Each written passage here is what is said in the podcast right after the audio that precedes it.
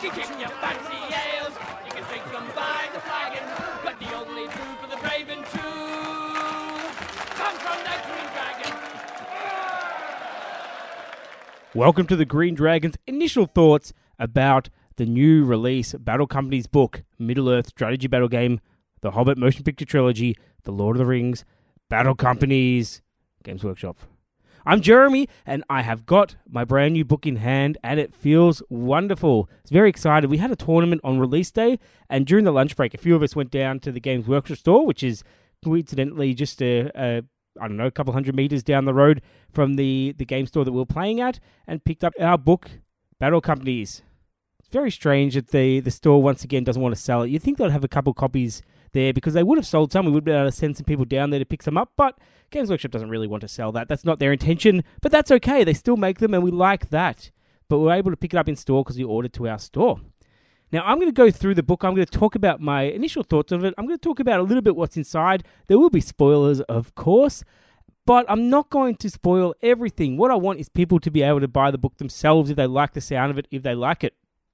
I don't want you to listen to it five hundred times, write down all your notes, and start playing your Battle Companies. I think that would be unfair on the writers, and it's it's not fair to the to the company, really, because we want them to make these books more and more, and we, the only way we can do that is by actually selling them. So it's your choice if you want to buy it. That's that's I don't really care either way, but I'm not going to give you the whole book. That's not fair.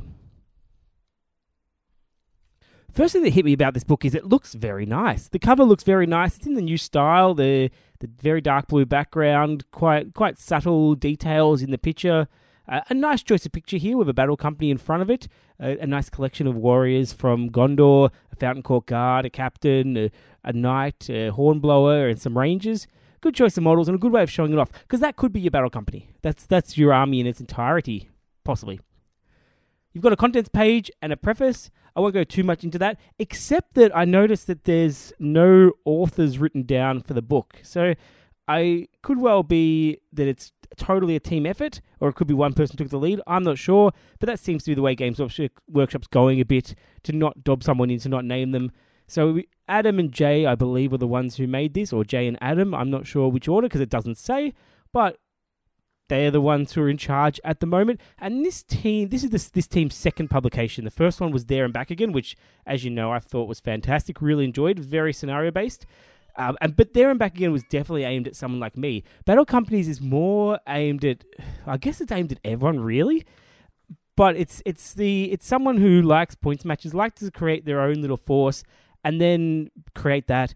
I think it's especially aimed at people who like doing some campaigns and some modelling and some link games and regular games, because that it, that's what it really does. It drives that forward, and it does show off the small-scale uh, tactics of Lord of the Rings, which are good fun as well. After the preface, you've got discussions about how to muster your warband.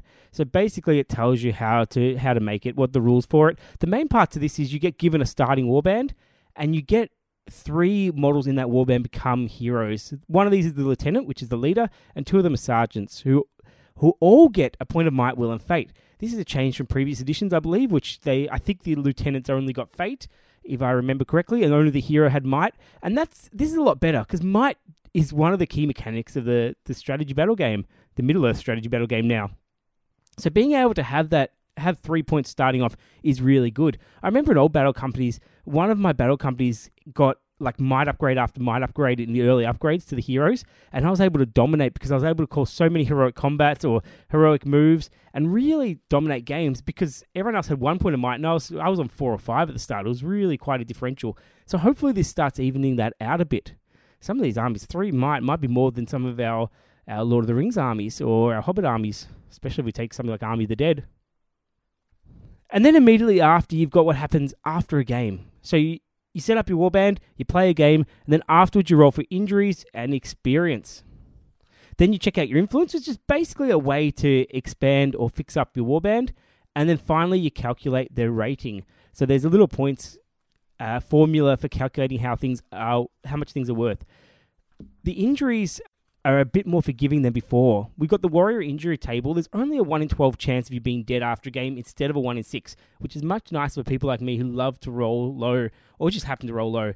A full recovery is a six plus on a two d six, so a very common result. I think that's much better. You don't want models dying too much, and that can swing your campaign a huge amount. If one person's crew or warband has half a dozen models die in the early stages, you're in a lot of trouble. There's also a hero injury chart, which is once again very forgiving, although you get some things like an arm wound or a leg wound, which could be fun for modelling, but also have in-game effects. So for example, the leg wound means that their move value is permanently reduced by one inch. Now, if they have multiple leg wounds, they have to retire. We do not want to have any paraplegics in the game, unfortunately. Well, fortunately, maybe they didn't have the technology for the wheelchair. So you retire with two leg wounds. Watch out for that. There are also some positive ones on the hero injury chart. For example, on a roll of a twelve, you are now protected by the Valor. This means you make a full recovery, so you get no ongoing effect there, and you permanently gain a fate point. So this is a good way to get some fates. If you happen to roll double sixes on your recovery, injuries aren't always bad. That's a good thing, I think. I won't go through all the other examples either because you have to buy the book yourself, but needless to say, they've been thought out reasonably well. It's it's more likely that you'll be unharmed than harmed, but you can get some nasty things happen to your warriors. The influence stage, you get certain points for a win, a loss, a draw, and there might be other conditions in the scenario as well.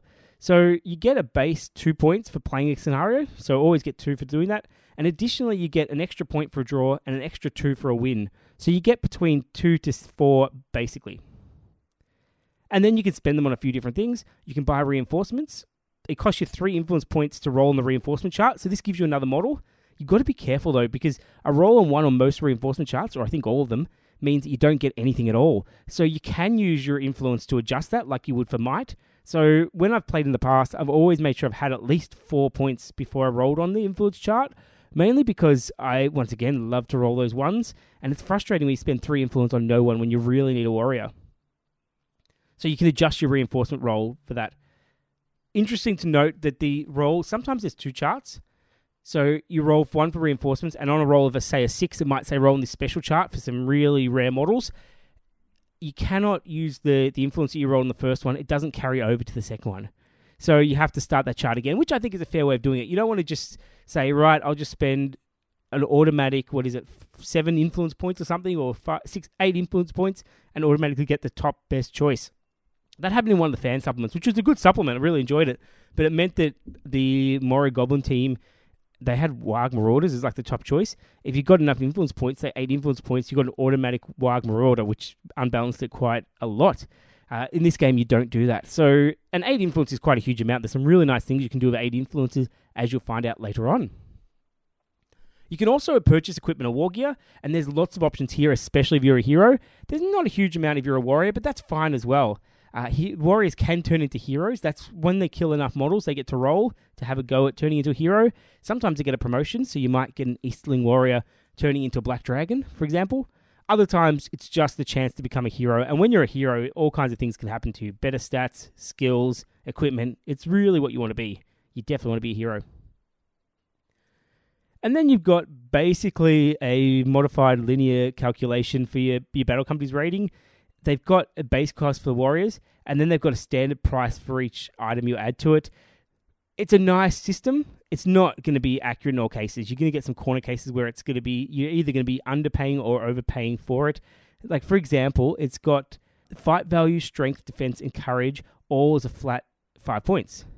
As we know, playing the game, high fight is really, really important. But if you're paying to go from, say, a fight two to a fight three, that's not worth five points if going from fight six to seven is worth of five points as well.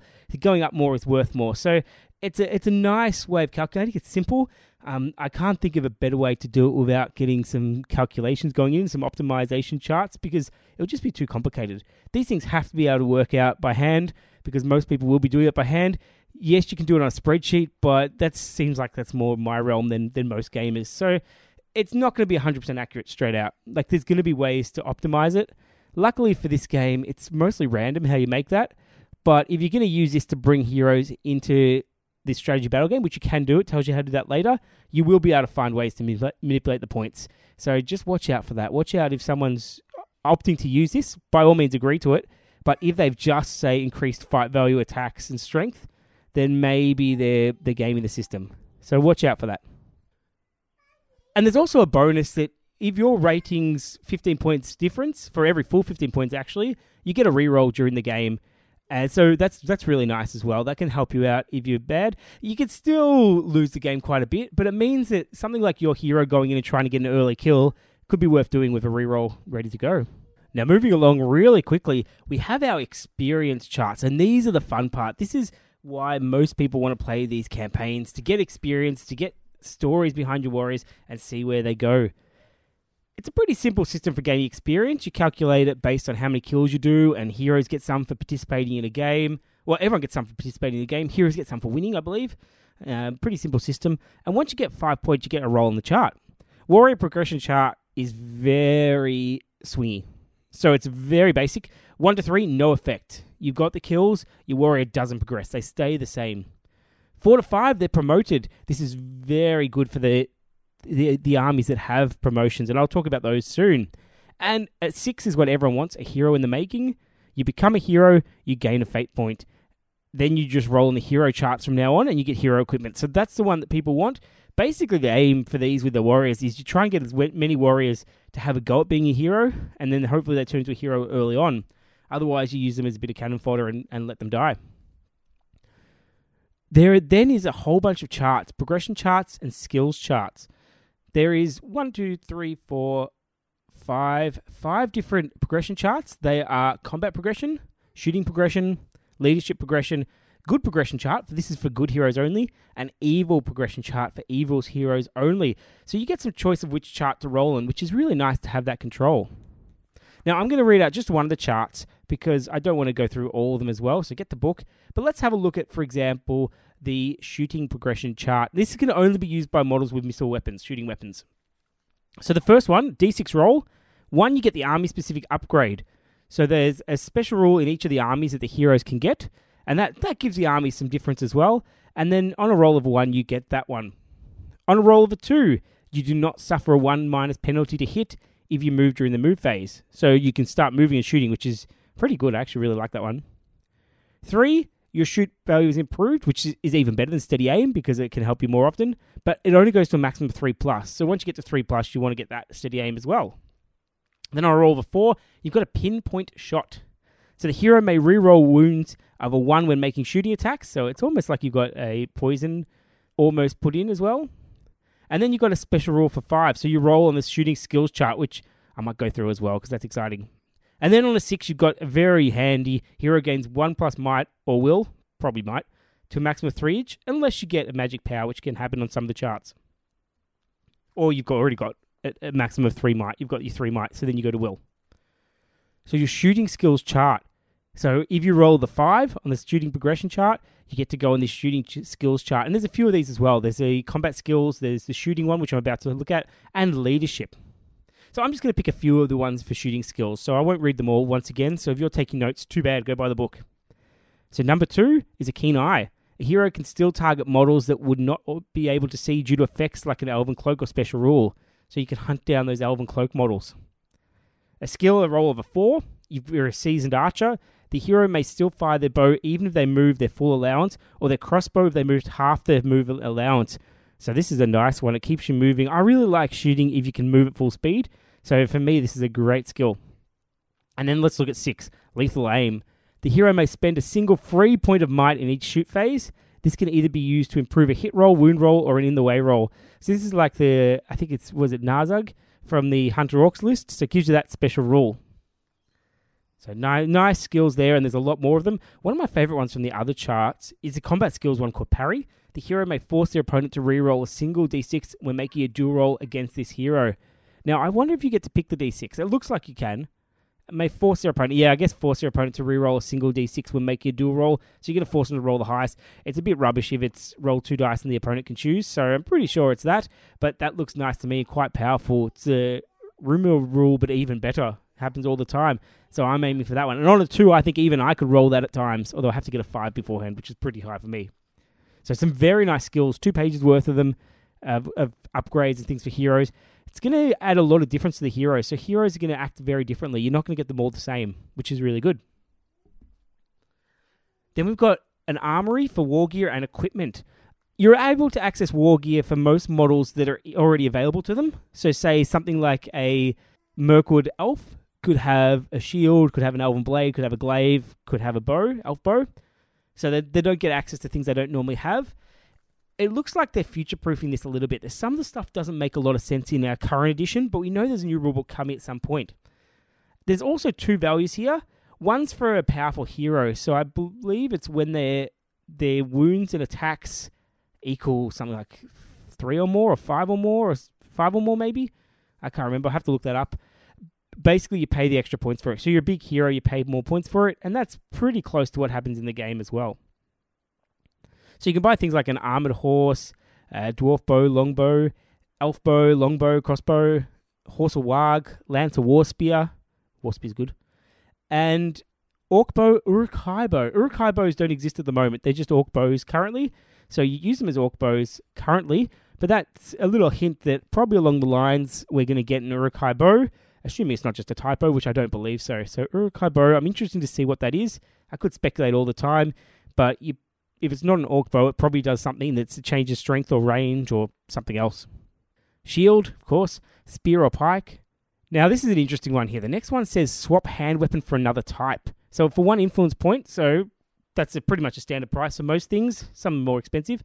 Any model may change the type of hand weapon they possess.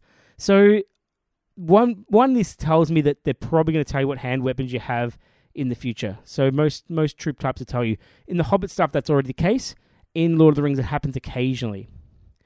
Now, to any of the following: axe, club, dagger, flail, hammer, mace, maul, pick, scourge, staff, or sword. Uh, I'm not sure if the scourge has rules at the moment. It might be just a, a flail. I'm not sure. But so you can change up your, your weapon types. And they cost additional point for your battle company rating. So maybe this is against the whole uh, everyone has axes edition. So I really hope that that changes. It does mean that we're going to have these special weapons later on, swap these hand weapons. I would have been happy if they've gone, but if they're going to be there, at least it means they're aware that, that having everyone with axes and picks isn't the best thing for the game. It makes for some, some ugly conversion sometimes, and it makes for some really boring play where everything's got such high strength that the defense is no longer of much value. Then you have throwing weapons. For only an influence point, I'm going to get throwing weapons quite a bit. Two-handed weapons. Once again, paying for two-handed weapons, at least it's the same as swapping for a weapon, because two-handed weapons have traditionally been overpriced. And then you've got upgrade armor to heavy armor, so you can upgrade your armor as well. So basic war gear options. There are some specific war options as well. So say the Iron Hills Dwarves later on have an option to get a war goat. The next part is what we're excited about, equipment. So once again, you spend your influence to get equipment for your heroes.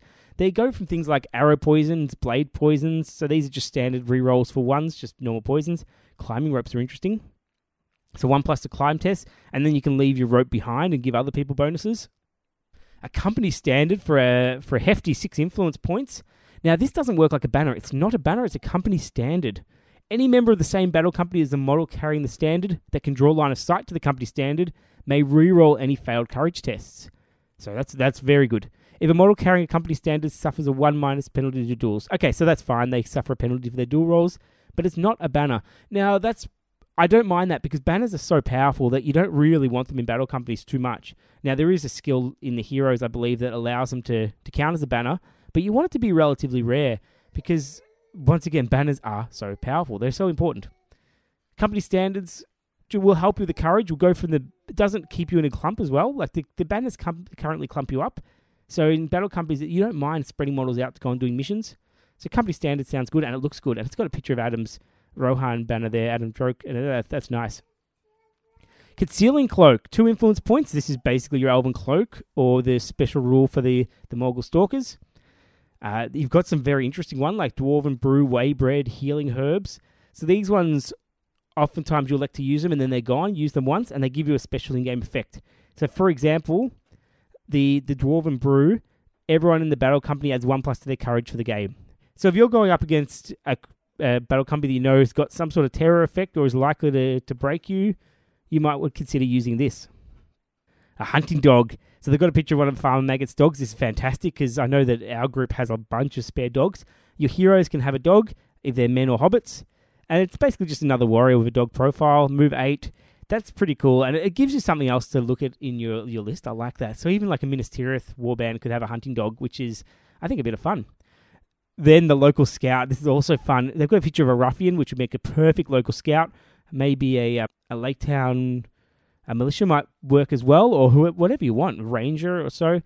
Basically, it's a it's a warrior. It's not a professional warrior because they've got a pretty basic profile, and they might leave the game afterwards, but they can help you move terrain because they know the the, the game. So not during the game, of course, but if you're setting up the game and there's, I don't know, a building in a place you don't want it, you can potentially move it a little bit, up to d six inches.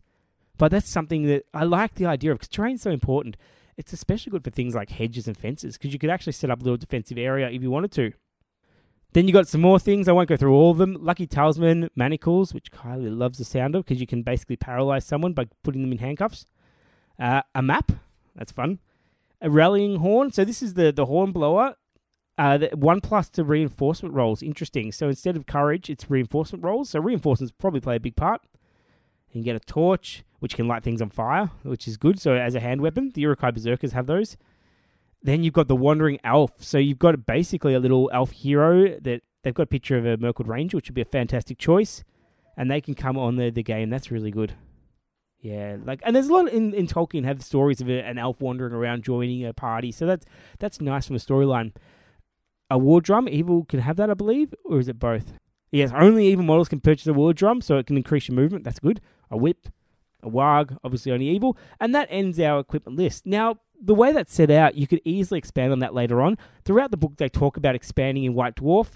Uh, I hope they give decent expansions in White Dwarf. If it's just like one rule and they expect us to pay White Dwarf price to keep up with it, that would be annoying. Or just collect them in a P D F.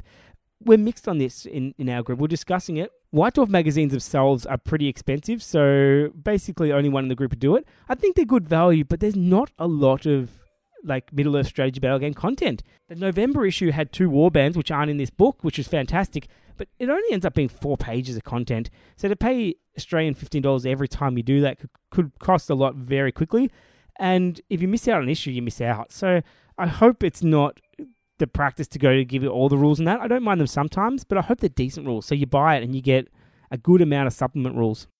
So at this point, we've gone over all the basic rules for Battle Companies. Now we actually get the Battle Companies, the good Battle Companies. Every Battle Company has a starting Battle Company, so you don't get the choice over this. This is good for balance. It's good for, for helping you know what to paint up. It's good for making sure that you fit the theme and you, you don't take advantage of that. Some people might find it restrictive, but later on you'll get the choices. Sometimes you'll have a choice, sometimes you won't, of what to do with your Battle Company.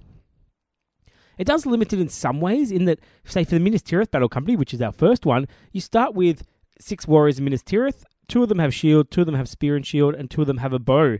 Standard starting alignment. Notice how there's no rangers here. So if you wanted to do a Rangers of Gondor warband, you wouldn't be able to do that. You might be able to get some Rangers of Gondor in your warband, but not at the moment.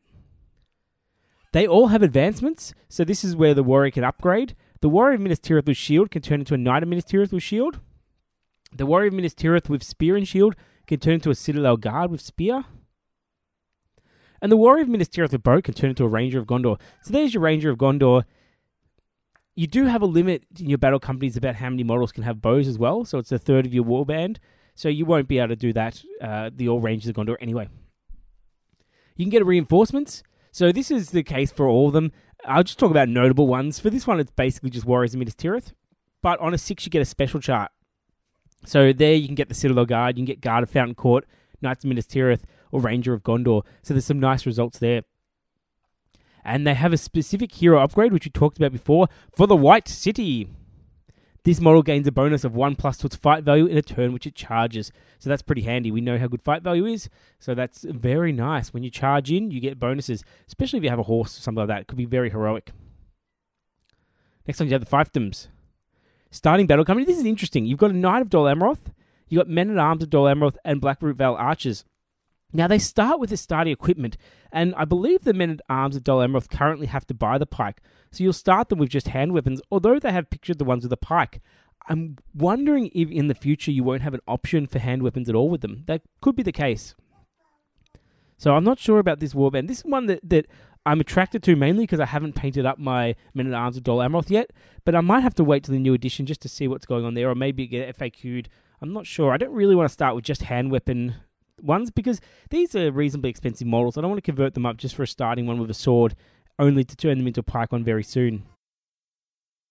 They have some advancements. The Men-at-Arms of Dol Amroth can turn into a Knight of Dol Amroth, and the Knight of Dol Amroth can turn into a Knight of Dol Amroth on a horse.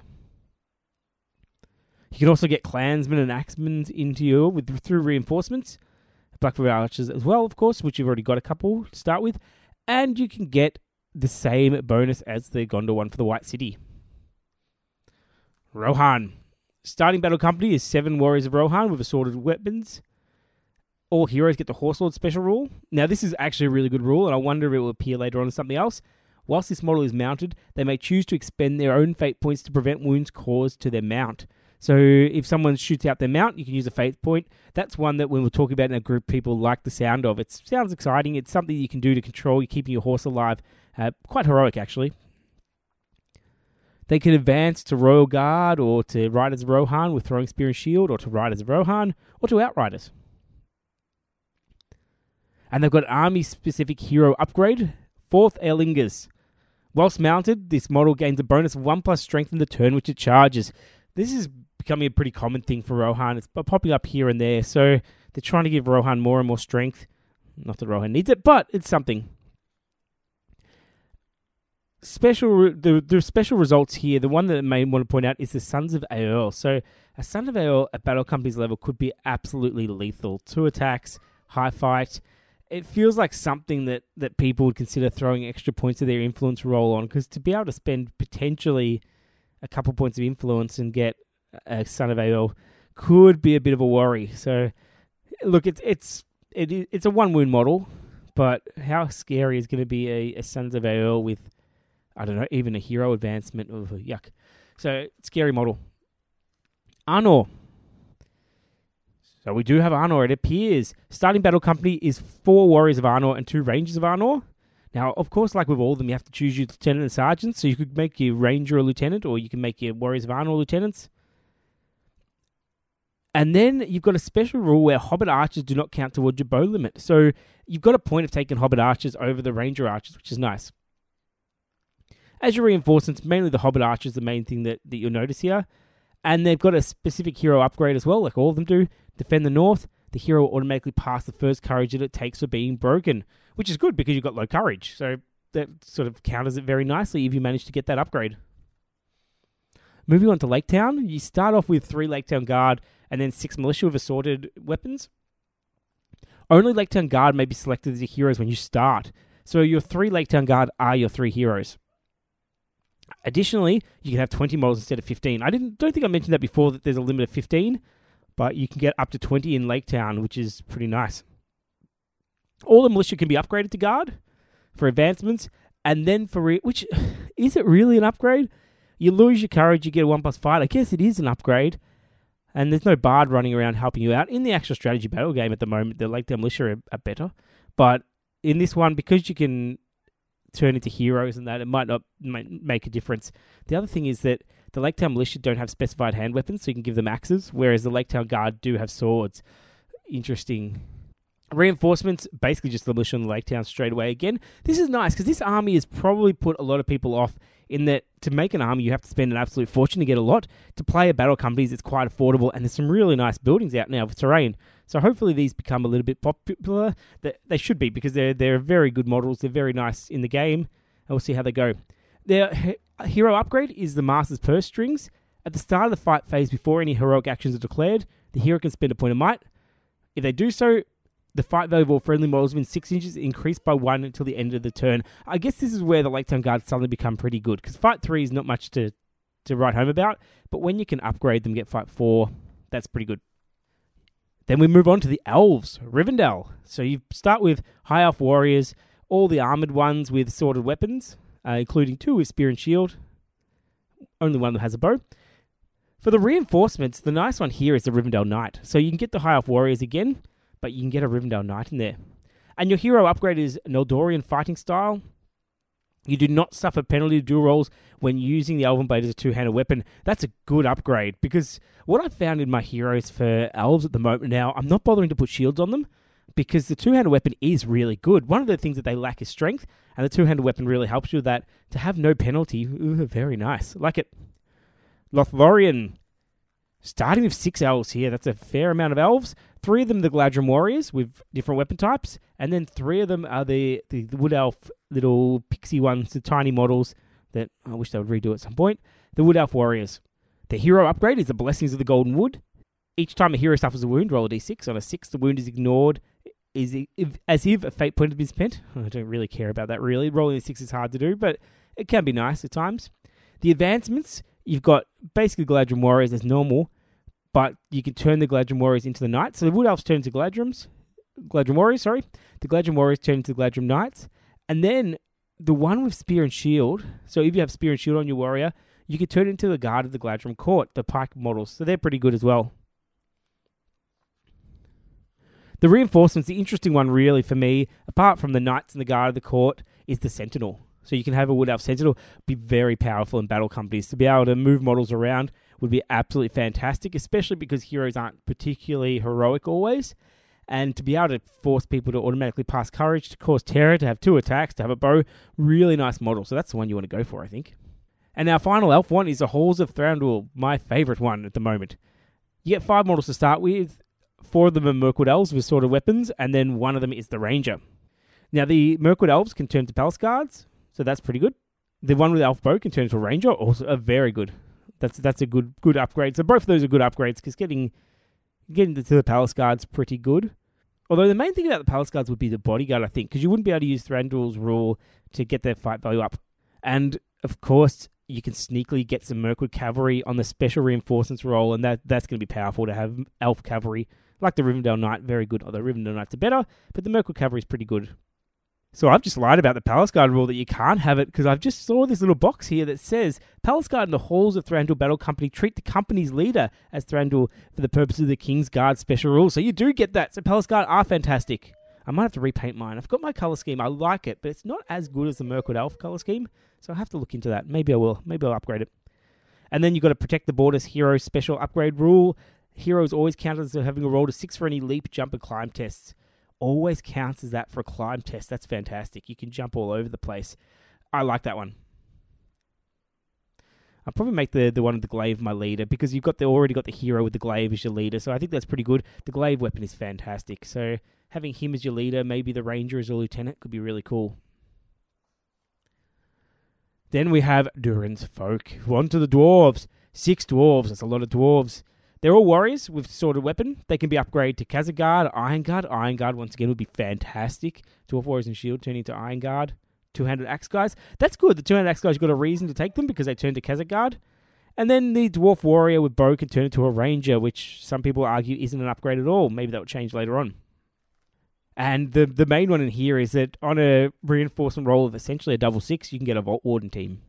Ugh, nasty. Two models, massive defense. Could be really scary. And the, the hero upgrade is Baruch Khazad. The hero may reroll to wound rolls of a one when making strikes against Orcs, Goblin, or Uruk-hai. Situationally okay, probably doesn't come into handy that often. Bit of fun. And that's the same with the Ironhooves rule. They've got that special rule, but they get a war goat. They start with five dwarves, so not the six. You get Spear Shield, you get two of Matic, so you've got a reason to buy the Matic ones from Forge World, which are really nice models, but are not ones that you see very often in the game. So hopefully that, that improves that. And you get one of a crossbow. So once again, you buy, buy the crossbow pack.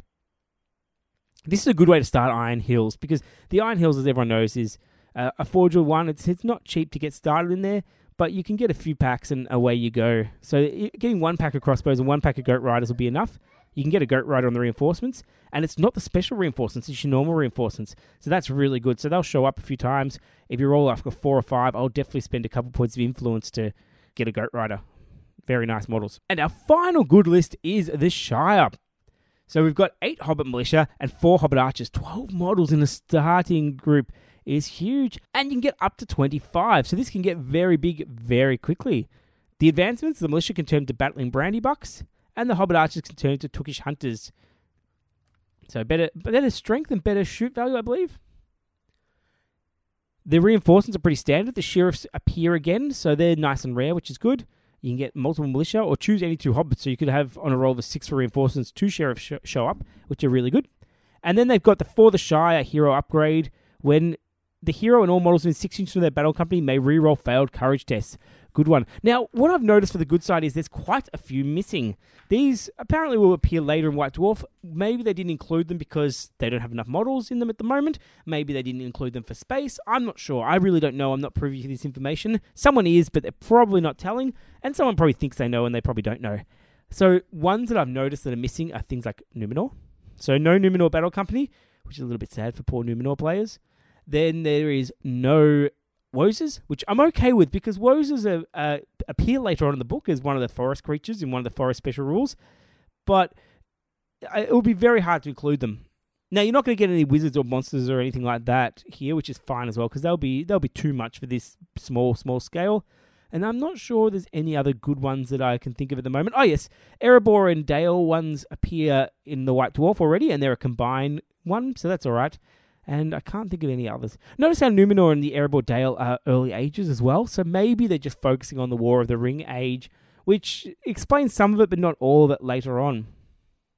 Moving on to our evil battle companies. Once again, these are pretty straightforward. There's lots of text describing who they are, but you only really get a starting battle company, some advancements, some reinforcements, and some upgrades. So they're, they're nice and simple, which is good. You've got Mordor, of course, which starts off with all Mordor Orcs, quite a lot of them actually. So nine Mordor Orcs with all kinds of weapons. You've got your hero upgrade, an Orcish Brawler, which, uh, I like this one. If this hero is outnumbered during a fight, they get a bonus of one plus to both fight and attack values. They become very good if they're outnumbered. So you're getting Orc heroes that intentionally will charge two models and just become better. Very nice. Almost like the, the Mirkwood Ranger rules. And lots of advancement options here.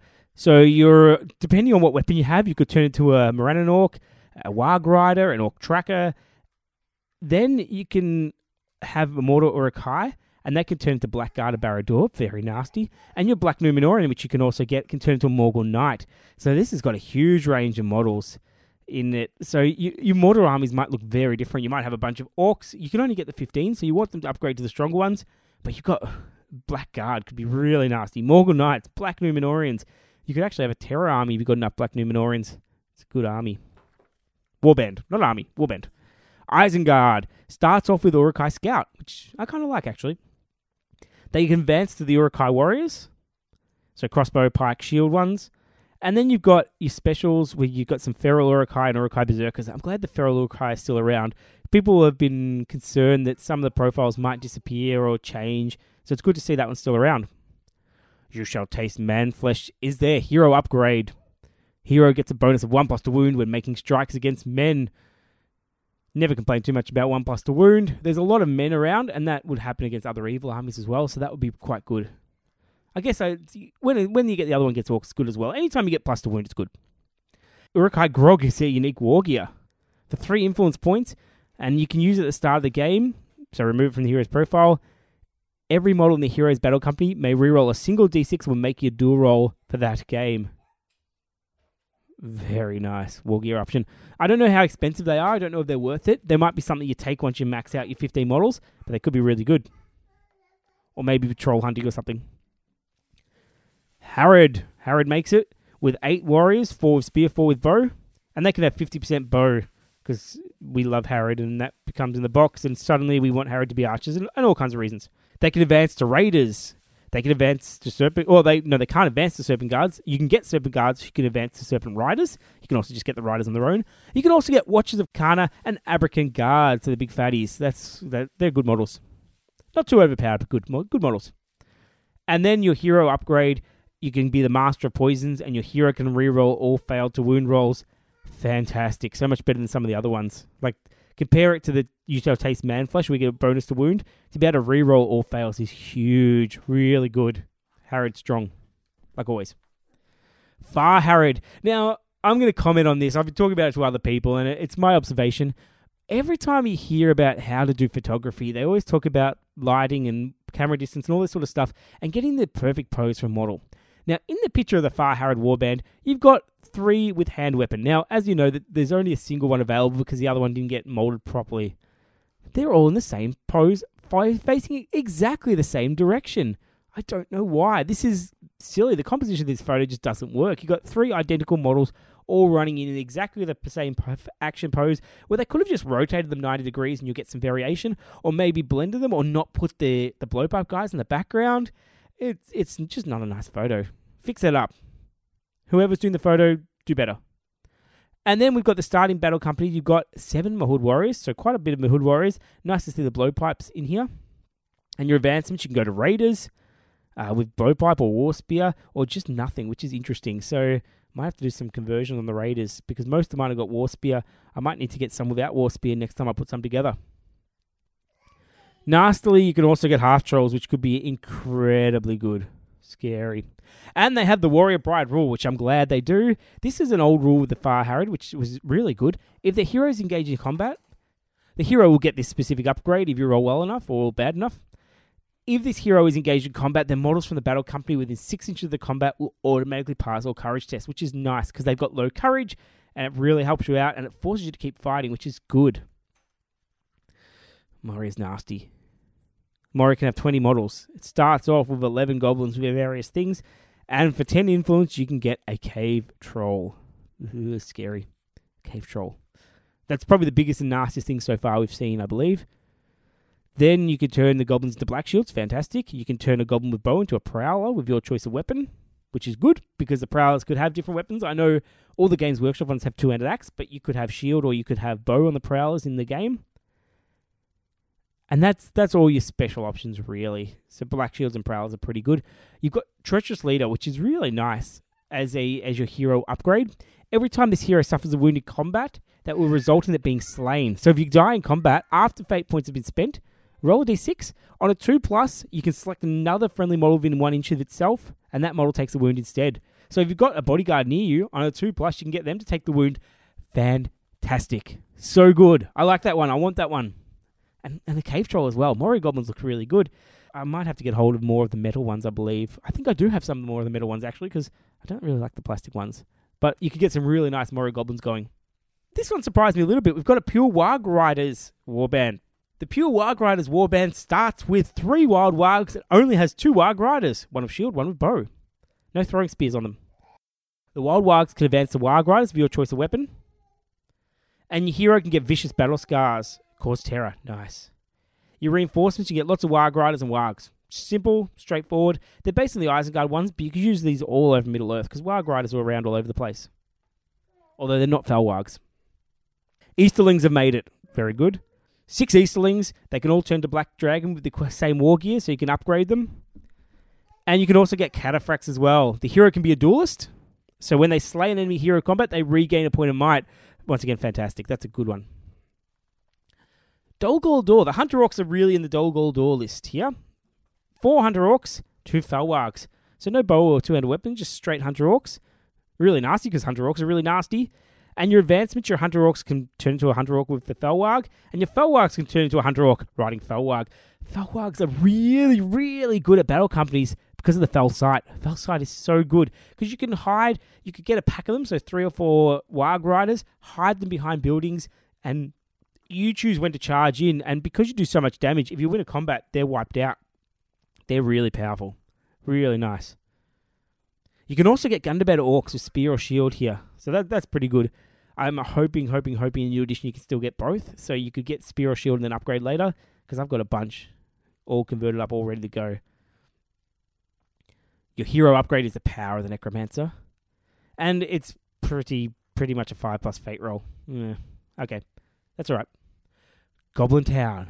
Once again, twenty-five models. A big company potentially. If you can get up to twenty-five. You start with twelve. Two of them with two-handed axe. You can advance to a Goblin Mercenary, so hopefully those models come out soon. And your reinforcements, just lots of goblins.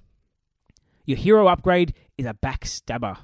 The hero gains a bonus of one plus to wound when making strikes against a trapped opponent. Uh, encourages the trap. Anything to encourage you to trap is good. Still lots of evil ones to go. We've got Agmar, which is nine orcs. There's a little text box here that says an Agmar orc is exactly the same as a Mordor orc in terms of profile. The only difference is the name for now. I like this. Good communication. They're going to change it potentially. Maybe. The army-specific hero upgrade is the Gaze of the Dead. And it's essentially a transfix. So you can target a single enemy within six inches. Take a courage test. Fail. Can't move the remainder of that turn. That's nice. I like that one. You can upgrade to Warg Riders or Orc Trackers. And you can get a Dead Marsh, Marsh Spectre as part of the special reinforcements. Cannot become a hero, but Spectre's good. Good. And looks good as well. Corsairs of Umbar. Interestingly enough, the Reavers and the Arbalisters still special upgrades, so they're still around. People wonder if they'll go. Unique war gear, smoke bombs. Start off with seven Corsairs with various weapons, and you can advance to an Arbalister, which is the bow one. So encourage you to take the bows. The bow ones are good anyway. Your hero upgrade the Shadows of Umbar. If your hero is partially concealed from view, they cannot be seen at distances more than six inches. So that's like an Elven Cloak, basically. Pretty good. And that ends all the evil lists. Now, the ones that I've noticed that are missing, firstly, the Gundabad ones have been released in the White Dwarf already. So we've got the Gundabad one available. Variax of Khand. No Khand. Mm, that's a bit strange. Would prefer to have them in there, maybe because of model choice, but they've got chariots and horses. Then Dunland. Why no Dunland? No Dunland. No Ruffians as well. Ruffians I can sort of understand. Wish there was a Dunland or just generic evil list. There's probably some more I'm forgetting, but hopefully that comes later on. Poor Dunland. But Dunland always gets the short end of the stick. Maybe it means that there's a Dunland supplement coming very soon and they're going to increase all the models. Probably not. Hope so. Probably not. Now to the Battle Company scenarios. This is the real meat of the book now. We're about halfway through the book in terms of page content, so there's lots of content to go, and this is where the, the part that really sets it apart from previous editions of Battle Companies and other supplements and things. We've got some really good content in this half of the book. We have twelve scenarios, which can be used for Battle Companies, but I think they could also be used for points match games as well for most, and with maybe a little bit of variation, not a whole lot. Some of them are suitable, some of them are not, but they look quite interesting. They're all on a four by four board, which is quite big for a battle company, so you're going to need a lot of terrain to make it interesting. You've got a rescue, so you start with a hero and a couple friends in the middle, and they're being chased down by an attacker's force, and then the reinforcements come on. You've got uh, some basic games. You've got some encounters where you just go and try and reduce each other to a quarter.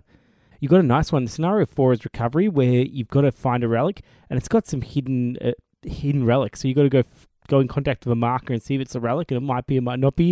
And then you grab it and pull it off the board. It's a heavy object, so that's also interesting as well. You got some ones where you've got to defend, like it's um hold the line's interesting, where you defend a road essentially, and the other force has got to run past you and, and get off the other side of the board. These are always difficult unless you've got some fast moving models, but they could be interesting.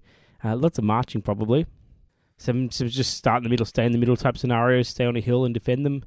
Number seven's interesting, where you've got to infiltrate a camp and there's some sentries around and got to go slay the hero. There's ones where you move on randomly and attack the middle objective. Like, that's an old scenario, I think. Secure the area, they call it this time.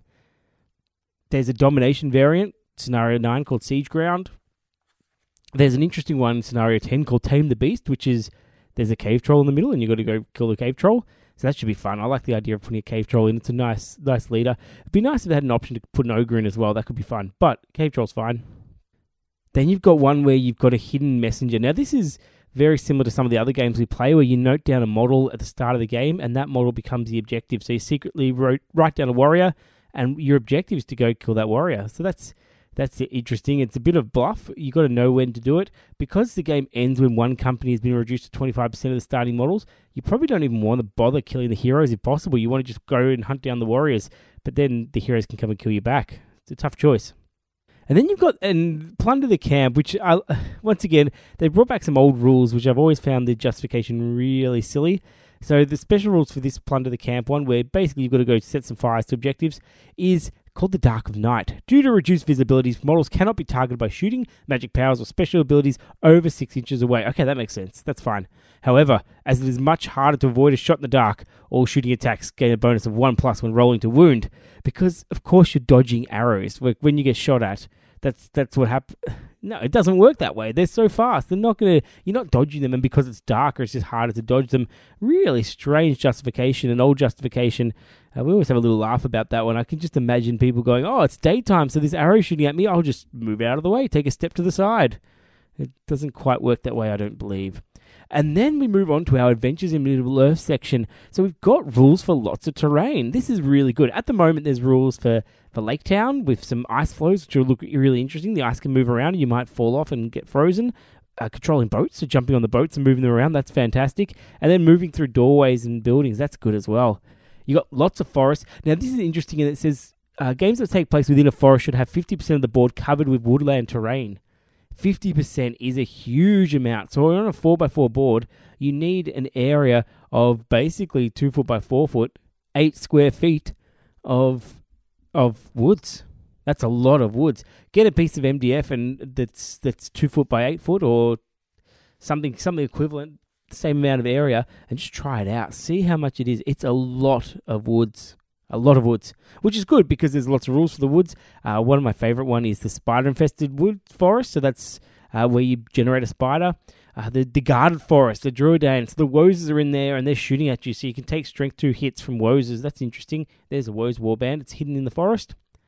And then things like a, a raffle forest and a haven forest and a haunted forest, so lots of interesting forests. The Goblin Town rules from the scenarios are in the Goblin Town section. So you can knock down the walkways, you can uh, fall down chasms, that's always fun. Knocking down w- walkways is fun, but you've got to get ten models, which can be t- can be tough. Uh, some dwarf holds, some haunted ruins, so you've got basically ru- whenever you've got ruins. So rules for spirits, rules for uh, chilling aura. That's it for the terrain rules at the moment. Hopefully we get some more later on as well. We keep getting all throughout once again. We'll put more on White Dwarf. We'll put more on White Dwarf. It makes me wonder if they had more content than they could actually fit in the book, the page limit, and just decided to throw it all in White Dwarf. I don't know. I probably mentioned that before anyway. But the next part is well worth keeping in. It's a quest to Fornos, a narrative campaign. It's called a narrative campaign, and the way it's a narrative campaign is you play a series of battle companies. There's five scenarios that are written down which have fixed enemies, fixed evil side. So this is designed for the good side, and they said there's one for White Dwarf as well for the evil side coming out.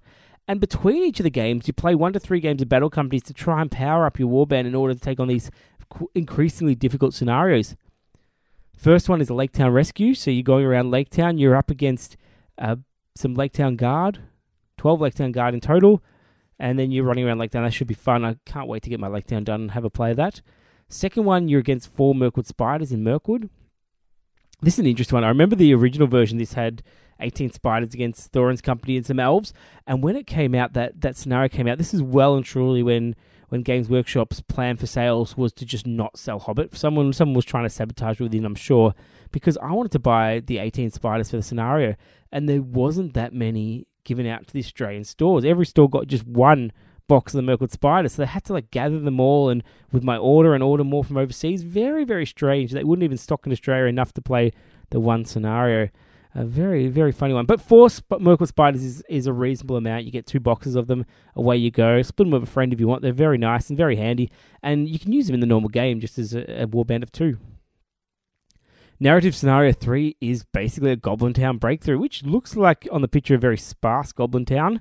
So not a lot of passages to go through. And you're up against the Goblin Scribe and eighteen Goblin Warriors, which do not underestimate. That is a scary amount of goblins. Goblin Town goblins are really good fighters. They're, they're absolute rubbish.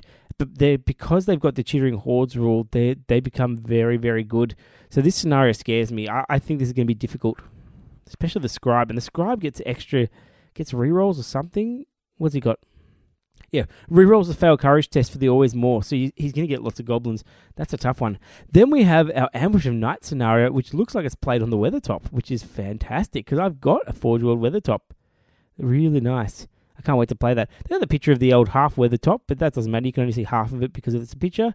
And you're up against six Hunter Orcs, six Hunter Orcs on Falwargs, and six Falwargs. So there's your Hunter Orc warband all together. Should be a fun scenario. I'm actually really keen to try that one out. I've got to might repaint my my weather top. I think I did it years and years ago, and it's okay. It does the job, but it might be I might be able to use some better weathering on it. Our final scenario, the last one, the final scenario is the Armory of Forgotten Arnor. So you're going for a classic treasure hunt. You're trying to find some some treasure, Swords of Kings, or an Amulet of Seer, or the Bow of the Dunedain, or Helm of Westernez, or maybe the Armor of Fornost. All good fun.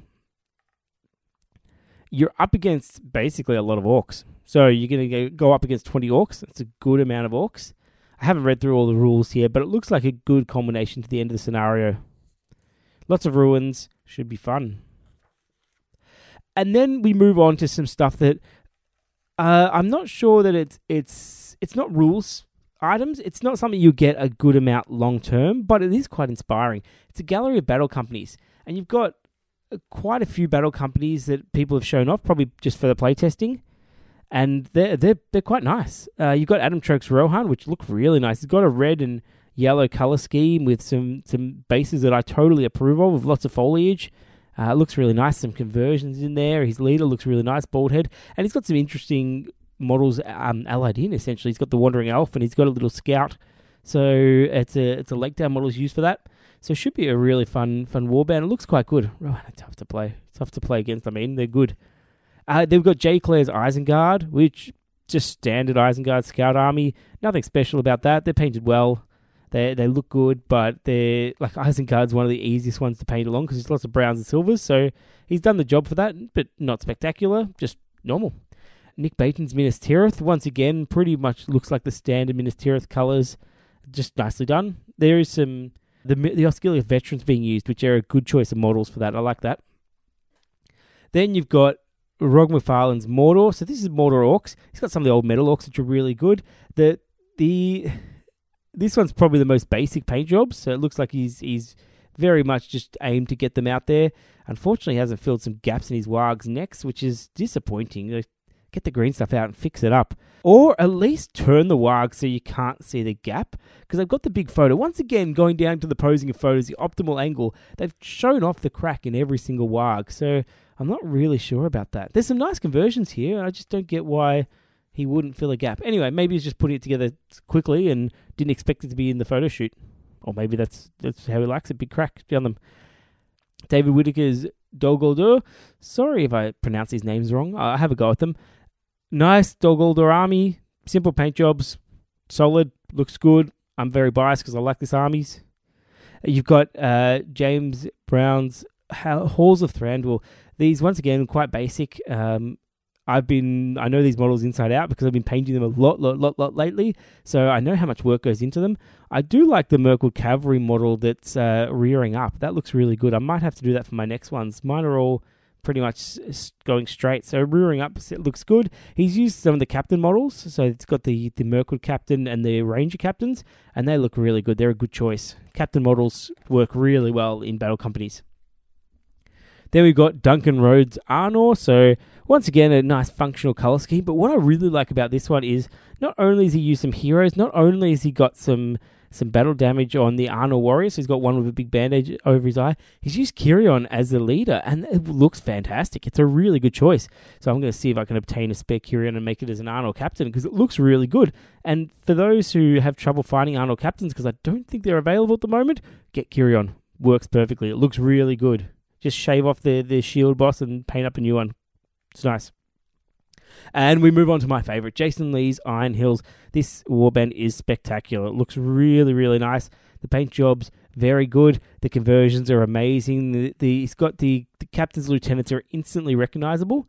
The captain's on a big war goat with an eye patch and the red hair. The two captains that look like they could be ones from, I don't know where they're from, either from the Chariot or from, from something else. Getting the spare one of the Chariot's a good way to convert them here. They look fantastic. One's got two axes, one's got his matic and just holding it, leaning on it. Uh, his his dwarves all look very individual. He's used the, the dismount spearmen, not the, the standard spearmen. So they all have nice dynamic poses, which are really good. One of them, or maybe more of them, has got a can of beer drinking it, and oh, it looks really good. It's got a, it got a goat rider of a matic, which is definitely an option. It comes in the packet, but it doesn't happen. Doesn't get doesn't get used a whole lot. I see I see one with his shield and a sword. It's just a really nice warband. So that that's my favorite. I looked at that and said that's impressive. I'm going to steal those ideas. So they're good, and they they it's nice that they're varying levels, so people can see that it doesn't just have to be expert painters that can do this. Like there there's some they range from being pretty much the, the throw three colours on to, to very, very nice high-standard warbands. Then, of course, we've got rules for using your battle company in larger games. So the point system they used earlier gets used again, and they've got a scenario as well for it. So we've ended up having eighteen different scenarios in this book, which is a good number. I really appreciate the Middle-earth teams going this way and giving us lots of ways to play because this is where the game shines, all these different scenarios. And I know Battle Companies is essentially points matches with a, with a bit of a lot, bit less control, actually, and a bit more story behind it. But it's great that there's, there's all these options. So grand battle, and he's got rules for, for your battle company they deploy together. It's uh, really nice. Could be fun. and then you've got a roster sheet, and you're done. So that's that's my initial thoughts, and that's what's in the book. I've tried not to spoil too much, of course, but I'm quite excited about this, and more excited than I thought I would be.